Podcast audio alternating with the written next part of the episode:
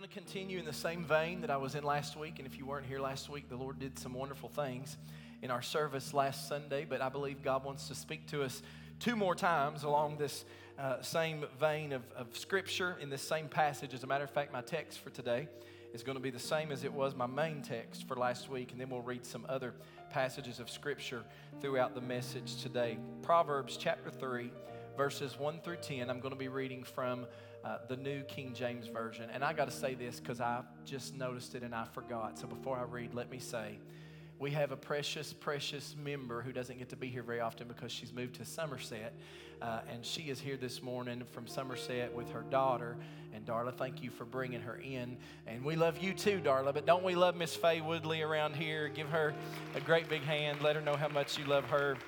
And Bob, keep Bob in your prayers. Bob uh, Bob needs your prayers, and we love him and miss him, so keep him in your prayers. Proverbs chapter 3, verses 1 through 10. I'm reading from the New King James Version.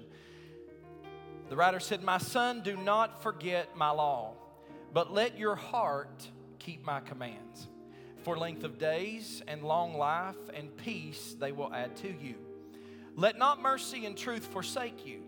Bind them around your neck Write them on the tablet of your heart, and so find favor and high esteem in the sight of God and man. Trust in the Lord with all. Say trust. Say all. Trust in the Lord with all your heart and lean not on your own understanding. In all your ways acknowledge Him, and He shall direct your paths. Do not be wise in your own eyes. Fear the Lord and depart from evil. It will be health to your flesh and strength to your bones. Honor the Lord with your possessions and with the first fruits of all your increase. So your barns will be filled with plenty, and your vats will overflow with new wine. I want you to pay special attention to verses 9 and 10. And we're not just talking about money here, although we will talk about finances in this message today. But verse 9 says, Honor the Lord with your possessions. That's everything you have in your possession your time, your talent, your treasure, everything God has given you. Honor the Lord with your possessions and with the first fruits of all your increase. Here's why so your barns will be filled with plenty and your vats will overflow with new wine. I also believe that that promise in verse 10 is much more than just a promise of financial blessing. I believe it is that, but I also believe it's a promise of spiritual blessing. Listen, I believe God wants us to have our barn right here overflowing with a harvest for the kingdom. Does anybody believe that? And I also believe, and you can give the Lord a hand clap of praise in just a second, I also believe that God wants us to, our vats to be overflowing with new wine, spiritual wine of the Holy Ghost. Does anybody believe that? Give the Lord a hand clap of praise. I'm going to preach to you today the first of a two part sermon that I've just titled The Trust Test. And as I shared with you last week, I preached this back in 2015, and the Lord laid it on my heart last week to begin this once again. So I've revisited it and revamped it, but I'm going to preach to you this morning the trust test. If you will, pray with me and for me. Father, once again, thank you for your presence, the mighty anointing we feel in this place. We thank you, God, for what you've done in the worship. We thank you what you've done in the tithe and offering. We're believing you to bless it and increase it so we can use it for your kingdom. We thank you, Lord, for the reading of your word. Your word is quick and powerful, sharper than any two-edged sword, the Bible said. God, we thank you for that word today. I pray you to anoint every ear to hear and every heart to receive receive your word. Anoint these lips of clay to deliver this message today, not with the enticing words of men's wisdom, but in the power and the demonstration of your spirit. And I pray, God, you would remove every hindrance that would come against this service today, and that for the next few moments we would be focused upon you and what thus saith the word of God to this people, this body, and those online today. In the mighty name of Jesus, we pray. And everybody said, Amen. You may be seated. Today, I want to talk to you about managing the resources that God has given to us. Not just financial, but all of the resources. And last Sunday, we, I'm sorry, I did that. I went to wipe my nose, and that was me. Uh, last Sunday, wasn't the sound guys, that was me. We answered the question, Can I trust God? And we also talked about another question Am I trustworthy? Today we're going to talk a little bit about Can God trust me? And we do this with the trust test that we're going to take today. And um, it's a two part sermon. I'm going to share the first half this morning, and the second half will be the first Sunday in March. because next Sunday, I had already, uh, many weeks back, asked Pastor Dwight to preach uh, uh, next Sunday for us. So we're excited to hear the word of the Lord that he's going to deliver. But I'll finish this up on Sunday, the first Sunday in March. And we're really going to work through this whole uh, issue of trust, if you will and how we as God's children do when we take the trust test. Now, we all have to be honest with ourselves uh, when we take the trust test. So, I want to read for you this morning an introduction to this message, as an introduction, an article that I read several years ago, and I came across it again in my study this past week, and I wanted to share it with you. It's entitled The Road of Life. The writer said this At first, I saw God as my observer, my judge keeping track of the things that I did wrong so as to know whether I merited heaven or hell when I die. He was out there sort of like a president. I recognized his picture when I saw it, but I didn't really know him personally. But later on, when I met Christ, it seemed as though life were rather like a bike ride, but it was a tandem bike. And Christ was in the back and he was helping me to pedal. I don't know just when it was that he suggested that we change places, but life has never been the same since. You see, when I had control, I knew the way. It was rather boring, but it was predictable. It was always the shortest distance between two points. But when he took the lead, he knew delightful long cuts. He took me up mountains and through rocky places at breakneck speeds. And it was all I could do at times to hang on, but sometimes the beauty was just marvelous. And even though it looked sometimes like madness, he said to me, Pedal. I worried and I was anxious and I asked, Where are you taking me? He laughed and he didn't answer. And that's when I learned that I was going to have to trust him. I forgot my boring life and I entered into every adventure. And when I'd say, I'm scared, he'd lean back and just touch my hand. He took me to people with gifts that I needed, gifts of healing. Listen, this is good stuff this morning. He took me to people that had gifts that I needed, gifts of healing, gifts of acceptance, and gifts of joy. And He gave me gifts to take along on my journey, and off we went again. And He would say, Now, give those gifts away. They're extra baggage, they're too much weight. So I did to people we met.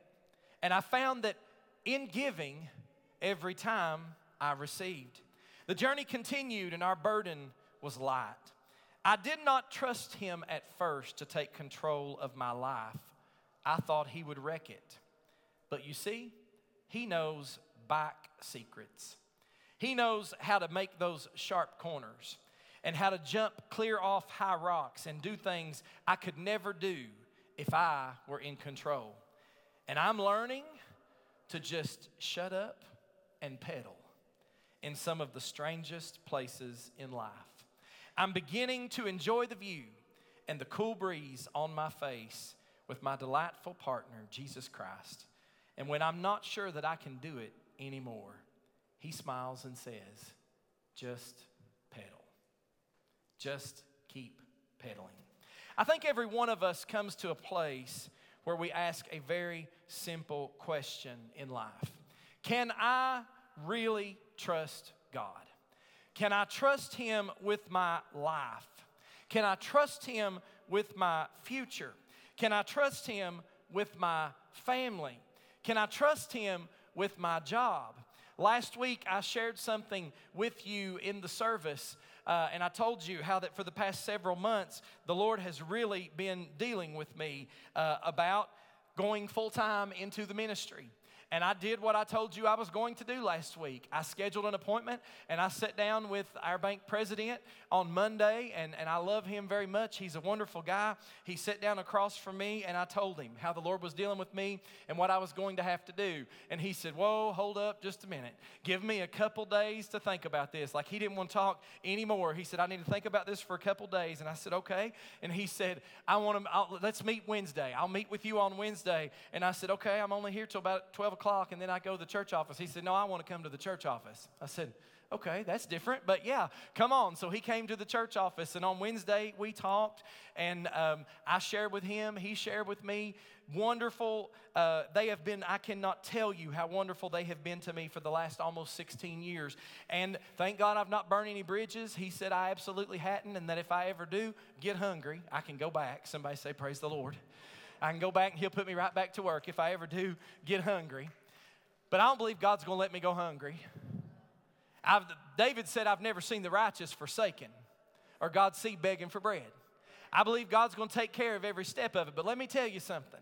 If you only knew how much of a leap of trust that it was. I'm not going to disclose that to you, but if you only knew, is it scary? You better believe it's scary. But just as I shared with you last week, there were only two other people in the bank. I've been there almost uh, eight and a half, almost nine years, and in nine years, the Lord's never dealt with me about this. And for the past three months, honestly, I have struggled to say the least with this every single day of my life. Every time I pray, every time I read devotion, I'm struggling with it. And the Lord dealt with me, and there were two people that came to me that said, All right, what's going on? Something's wrong. You need to tell us. Have we done something? No, you've absolutely not done anything. Well, then tell us what it is. And I said, I just need y'all to help me pray. This was several weeks ago. And I said, The Lord's really been dealing with me, and it's just scary, and I just, I just need you to help me pray about it. And they said, Okay.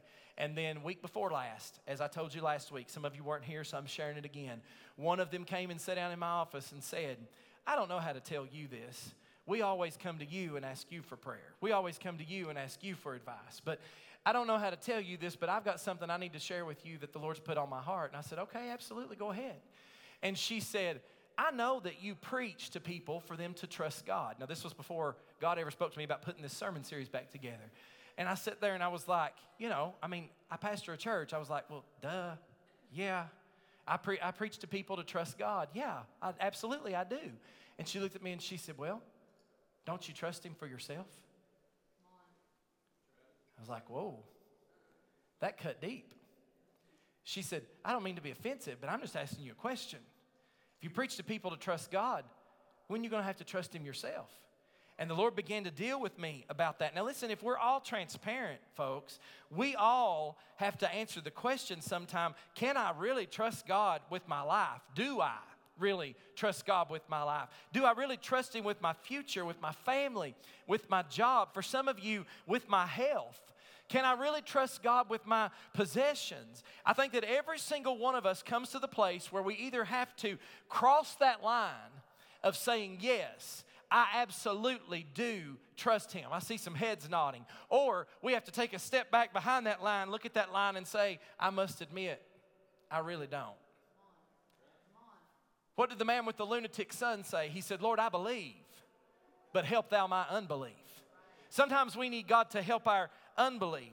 And I want to say this this morning it's at that trust test line that we will either grow spiritually by crossing over it and saying, Yes, I'm going to plunge in and trust God, or we back away from that line and we begin to shrivel in our soul and we never reach our full potential as a child of God, all because we were unwilling to let God take control of our life. I'm trying, uh, I believe the Lord is, is telling us today that He is trying to give us handles and ways that we could learn to trust Him more completely. And I want to share with you this morning a little acrostic of the word trust. And I don't usually preach like this, but uh, I asked Trevor to make this for me an acrostic of the word trust and what each letter stands for. And we're going to talk about three of them this morning, and then we'll finish the last two the first Sunday of March. But first of all, T, take an inventory. Listen, we need to be asking ourselves the bottom line question Do I really trust God? Or recognize God as your source. Are you with me this morning? We need to realize as we take inventory of our life that everything that you and I have right now came as a gift from God. Everything. That's all of us. Nobody's exempt from that. You understand God's principles. Listen, until we understand them, we're always going to hold back in our own trust toward God. One of the things the Holy Spirit spoke and said in the 8:45 a.m. service last Sunday was to release your reservations. Stop holding back. And then S, surrender everything. Say everything. What does that not include? Nothing. Thank you. Surrender everything to God. The moment that we understand the principles that God has for us, then it's just an act of surrendering to those principles. And T, test God's promises. Listen, we need to look at God's word and test his promises. There are promises in the Word of God, and it's in testing those promises that God proves Himself to us, and then all of a sudden our faith begins to build. Now, let me say this about the promises in the Word of God God's love for you is unconditional, but the promises of God, most of them are conditional. There is a condition attached to them. What do you mean, Pastor? I already hit one of them, if we're going to talk about finances, in Malachi this morning. Bring ye all the tithe into the storehouse. A tithe is defined as one tenth of everything God's blessed you with, and prove so that there may be meat in my house. That's the word. Then he says, And prove me now herewith, and see if I will not open for you the windows of heaven and pour you out a blessing that you don't have enough room to receive it. But here's the kicker you can't come to God asking God to pour out the blessing before you pay the tithe. Part of the condition of the promise is giving to God first, and then God proves His word. You meet your condition, and God meets His promise. Are you with me this morning? Remove, not talking about finances, something totally different. What does Second Chronicles chapter 7 and verse 14 tell us? If my people, which are called by my name, shall humble themselves and pray and seek my face and turn from their wicked wicked ways. Then, say then, then will I hear from heaven. I will forgive their sin and I will heal their land. You know what one of the problems in the church world today is? We're all crying out to God for Him to hear us, but none of us want to turn from our wicked ways. Hello, somebody. We all, every man's ways is right, the Bible says, in his own eyes. We want to justify our own ways, but the psalmist said something to us when he was teaching us to take inventory. The psalmist said in Psalm 139, verse 23 and 24, he said it better than I could. He watch this. He said, "Search me, O God, and know my heart. Try me and know my thoughts." And then he said, "And see if there be any wicked way in me, and lead me in the way everlasting." You know, one of the things that I learned from this passage of scripture is that sometimes there's going to be something wicked down inside of me that I don't even see myself. But when I pray and when I ask God, "Search me, Lord, and know my heart. Try me and know my thoughts and see if there be any wicked way in me. It's just like looking at the lady that sat across from me. When she said that, it stabbed me in the heart, but it was the truth. It was the absolute truth. And sometimes we've got to ask God, God, show us where we're wrong, show us where we're missing it, show us where we're sinning. Because listen, let me tell you something. The church today is trying to make it with sin in the camp, they're trying to grow it with sin on the pulpit. I ain't to get much help this morning. They're trying to grow it with sin teaching discipleship classes. But I want to tell you something this morning. It did not work for Achan. The sin in his tent did not work for him. It will not work for you, and it will not work for me. Our prayer needs to be Search me, oh God, and know my heart. Try me and know my thoughts. There's three observations that I, I see here about the psalmist's prayer of inventory. And the first one is only God knows everything about us. Aren't you glad about that this morning? I mean, I'm glad God shows me what's wrong with me and He don't show all of you sometimes. Only God knows everything about us. In other words, the psalmist is, is saying, Look deep into my heart and find out everything that's down in there. Because sometimes I don't even know what's lying dormant down in there. Sometimes I don't even know what I'm thinking. Look deep in my heart, search my thoughts, help me take inventory.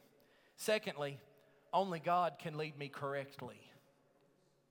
Only God can lead me or you correctly. The psalmist recognized that our tendency sometimes is to want to follow our own ways, right? He said, Don't let me lean on my own understanding. As I shared with you again last week, I'm an analytical person. I analyze everything.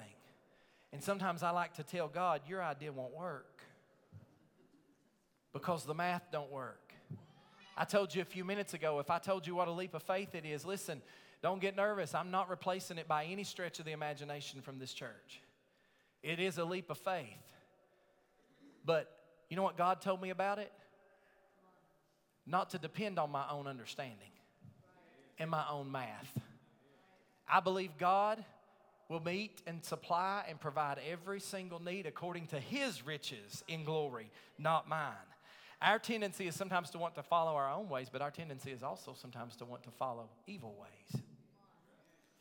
And thirdly, taking inventory and trusting God begins with me, it begins with you. This whole issue begins with us. We have to do a personal inventory. You got to look at yourself. I have to look at myself and ask, how am I doing in this area of trust? The proverb writer understood that trust began with him, the writer. He said, With all your heart, you must trust the Lord and not your own judgment. Always let Him lead you, and He'll clear the road for you to follow. Don't ever think that you're wise enough, but respect the Lord and stay away from evil. This will make you healthy. Anybody want to be healthy? And you'll feel strong. Honor the Lord by giving Him your money and the first part of all your crops. Then you will have, then you will have more grain and grapes than you'll ever need. Listen, that's powerful this morning. The proverb writer said that it all starts with a personal inventory. I need to take personal responsibility to do my part.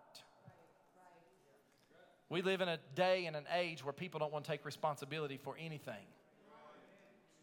But if you want to be blessed of God, you got to take responsibility to do your part. I have to take responsibility to do my part. And then you know what happens when we do? God does his part. Amen.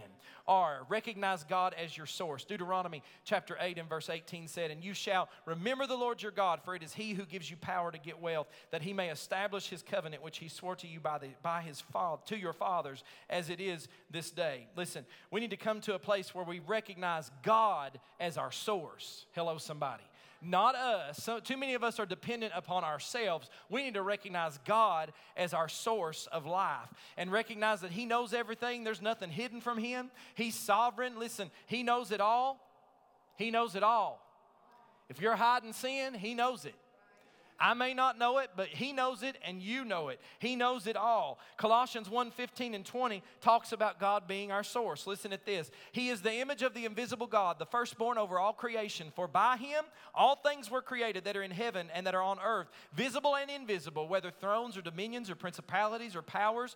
All things were created through him and for him. And he is before all things, and in him all things consist.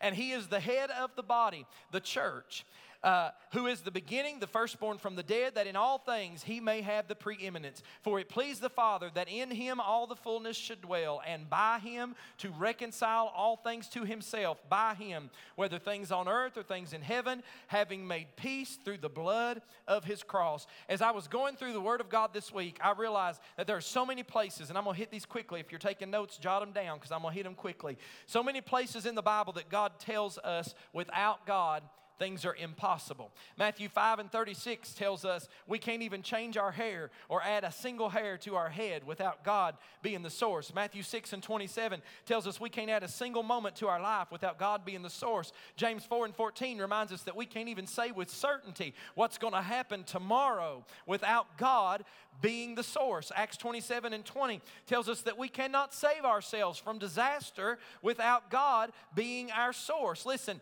it's very humbling when we recognize where we are.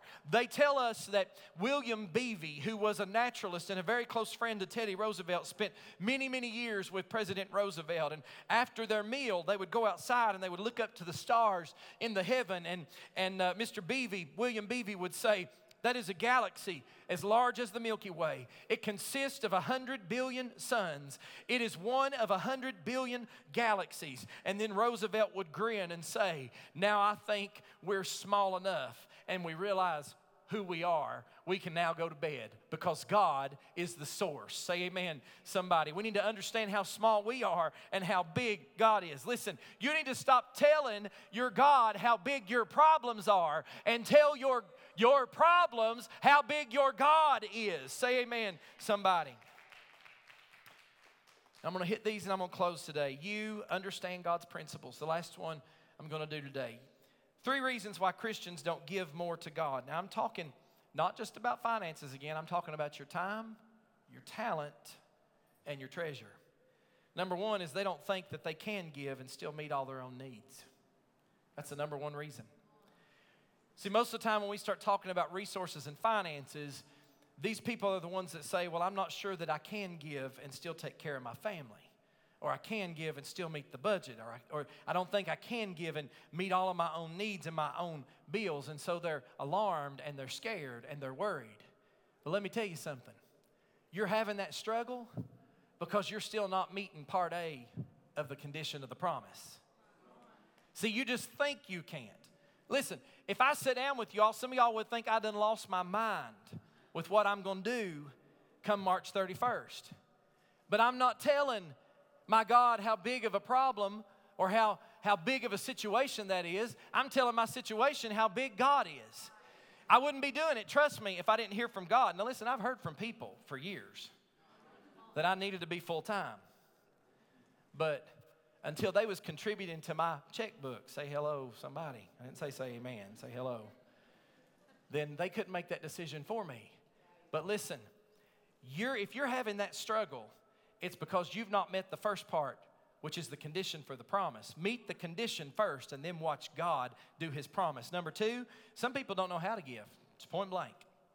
Don't know how to give. Anybody know anybody that's a uh, always a taker and not a giver? Some people just don't know how to give. We need to learn how to give. And then, thirdly, some people don't plan to give. They just don't plan to. Because they lack planning, they're always in an emergency. And always having a financial emergency. I've, i mean, I've known people like that. Every time you talk to them, they're having a financial emergency. They're like the people that every time you talk to them, they're sick. And if the doctor can't diagnose them, they're on Google trying to figure out what's going on. But if you're that kind of person that you're always in a state of emergency, financially, let me encourage you to read a book by Dave Ramsey. Now, listen, Dave is not necessarily my favorite speaker. He's sometimes arrogant and, and uh, all of that, but sarcastic. But he did write a book called The Total Money Makeover, and I do promise you that'll be a great help to many of you if that's if that's the situation you find yourself in. A couple stewardship principles that make a difference, and I'm going to close today. First of all, is the who's in charge principle. There's four of these principles. Psalm 24 and 1 simply says, The earth is the Lord's and the fullness thereof, the world and they that dwell therein. Here's the deal, folks God is the owner, we're just the manager. God's the owner of everything, we're just the manager. Number two, the give and grow principle. Because practicing stewardship produces growth. In his book, he titled Stewardship, an author by the name of Luke Timothy Johnson made this statement, and I think it's profound. He said, Some say dedicate the heart and the money will follow. But our Lord put it the other way around. Where your treasure is, there your heart will be also. If your treasure is dedicated, your heart will be dedicated. If it is not, it simply will not. It is as simple as that. There are several ways that practicing good stewardship enables us to grow. First of all, we discover our spiritual gifts, it increases our faith. We become more spiritually sensitive. We become fruitful for God's kingdom. We've been talking about these things in my, in my Wednesday night class. We receive a blessing from God, and we're a blessing to others, and we make a lasting contribution. Number three, the do it now principle. Stewardship, listen to me, time, talent, and treasure. Understand this. Stewardship deals with your present resources what you have right now. Not what you're waiting to receive, what you have right now. Samuel Johnson said, The person who waits to do a great deal of good at once will never do anything. And then for those of you who are procrastinators, if you can't, if you're a procrastinator, don't say amen, say oh me. Oh, I hear it. Man, they're heavy on the left hand side today. But for all you procrastinators out there, here's a funny poem I read recently. Here's what it says Procrastination is my greatest sin. It brings me endless sorrow. I'm going to stop doing it. Perhaps I'll start tomorrow. but here I have a serious question this morning. I know that's funny, and I'm about done. How long are you going to wait before you find out what your spiritual gift is or gifts? How long are you going to wait before you use them for the advancement of the kingdom of God? How long are you going to wait with all those resources that God has given you your time, your talent, and your treasure, but your time and your talent as well? How long are you going to wait with all those resources that God has given you before you start doing something about it right now and using them for the kingdom? See, there's a tendency for us to say, sometime later, I think I'm going to, I'll find out what my spiritual gift is. You know, down the road, I'll start using it. I'm just going to sit back uh, and, and just enjoy things right now. But I want to ask you, what are we doing with these gifts right now? Everybody that is a believer has spiritual giftings. You may not realize that. Every believer has spiritual giftings. It's what we do with our present resources that God is concerned about. And that's one of the, the many reasons I emphasize finding out what your uh, spiritual giftings are. So, today, if you're part of the text message system at 1 o'clock today, it's already scheduled, there's going to be a text sent out with a link for you to privately take an online spiritual gifts inventory assessment of your life. And it's going to reveal to you where you score the highest, where your spiritual gifts are. It's just a 35 question survey, and it's going to reveal to you where your spiritual gifts are. And then when you look at those results, to the left, there's going to be two blue links, and one of them is going to say the definition of whatever that gifting is, and then the other one's going to be the uses. You can click on those and find out how you can use them. This is not specific to Freedom Point Church, it's just a ministry tool. It's generic to the kingdom of God, but it's going to tell you how you can use those giftings for the Lord. Because now listen, I want to tell you something today as they as they come to the music. I can't imagine Christians who just sit in pews on Sundays and somehow think that they deserve a purple heart for showing up. Now, I know I'm not going to get some help with that. And listen, don't misunderstand me. I thank God that you're here. But if I didn't tell you that this is just worship, this is not your service to God. I would be failing you as a pastor. We don't deserve anything just because we come to worship Him. Worshiping Him is what we were created to do. But our service to the kingdom of God involves us doing for the kingdom. I heard a comment a few years ago, actually, that stirred me. And here's what it said it said, Some of today's largest churches, listen to this, are a mile wide but only an inch deep. Think about that. Some of today's largest churches are a mile wide and only an inch deep. So, what are your gifts? What are you doing with them? How are you going to use them for the kingdom? Listen, folks, there's going to come a day that we're going to be held accountable for those things. Bible said some of us are going to stand before God and we're going to have gold and silver and precious stones. But it also says some of us are going to have wood, hay, and stubble. I don't know about you, but I don't want to stand before God with nothing except the ingredients for a good bonfire. Right? I want to stand before God with the work that I've done for Him. Not that there was anything in me, but that I gave myself to Him. That's good preaching, Pastor Sean. That's good preaching right there. So if you'll stand with me all over the room today. I love the story about the rich guy who was on this prosperity gospel kick. He went from town to town talking about how he once had $20 in his pocket. When the offering plate came by, he put all 20 in. Then he became a millionaire. Boy, people loved this story. He'd go everywhere and people would just clap and he'd encourage them to clap and praise the Lord and he'd do the same thing. One night he was in Toledo, Ohio, and he shared this story and everybody was clapping. One lady in the congregation raised her hand and he looked at her and he said, Yes, ma'am. Do you have a question? She said, Yes. Now let me make sure I understand. You only had $20. He said, Yes, ma'am. She said, You gave all 20 to God. He said, Yes, ma'am. She said, And He made you rich and famous. He said, Yes, ma'am. That's exactly the way it works. She said, Now you're a multimillionaire? He said, Yes, ma'am. That's exactly right. She said, I just got one question for you, brother. He said, What's that? She said, Why wasn't you smart enough to give it all away the second time? Right? Listen, it's easy for us to preach that to people whenever, when money's flowing and everything's good. It's easy for us to preach how the widow gave her everything she had, right? I don't come to you that way. I come to you today standing before you and before God in nothing but pure faith. And I'm telling you, it's time that you give yourself away to God. It's time that you yield yourself and surrender yourself for God's service this morning. As a matter of fact, if you don't care, Nicholas, cue that song up. I feel that in my spirit this morning. It's time that we surrender everything and give it back to God because it's in our surrender that we will find the blessings of God. I want to share one last thing with you this morning, and I'm going to close. Calvin Coolidge said, No enterprise can exist for itself alone. It ministers to some great need, it performs some great service, not for itself, but for others. Or, failing therein, it ceases to be profitable and it ceases to exist. Douglas Lawson, who was a well known fundraising consultant to such organizations as the Smithsonian Institute, said this. He said, We exist temporarily through what we take, but we live forever through what we give. One of the things that excites me about our church is that we have a vision that's beyond this local church. It's bigger, much bigger than what you see today. I don't ever want us to have a church for ourselves where we sit on these seats and stare at each other until Jesus comes. That's not what this is about.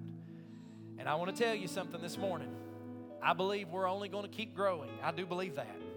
In our own spiritual lives, but also to reach this community and work the harvest that God wants to send to us. You know why? Because the vision is not about us, it's all about Him and them. Did you hear me? It's all about Him and them. Now, you clapped for that, but here I got, I got some news for you this morning. It is our responsibility to tell them about Him. That's what God has called us to do. The vision's not about us, it's about Him and them. So this morning, of course, if you've never accepted Jesus Christ when they sing, I want you to come this morning. We're going to pray with you. I'd love to see somebody give their heart, totally surrender, give their heart and soul to Jesus today. But also, I want to challenge you. Part of being spiritually healthy is evaluating your own, this is individual, your own trust in God and whether or not God can really trust you. And if you find that maybe in the past He's not been able to, you can fix that today. And I also want to invite those of you that feel like you need to fully, completely trust Him with something in your life. I want to invite you to come this morning. If you call Freedom Point home, I want to ask you, invite you to join me around these altars today. If you say, Pastor, I'm willing to put the kingdom first, I preached an entire year on that. I'm willing to pray the kingdom of God forward, I preached an entire year on that and I'm willing to let go and let God by trusting Him. I believe that's the theme for this year for us to trust God and test His promises.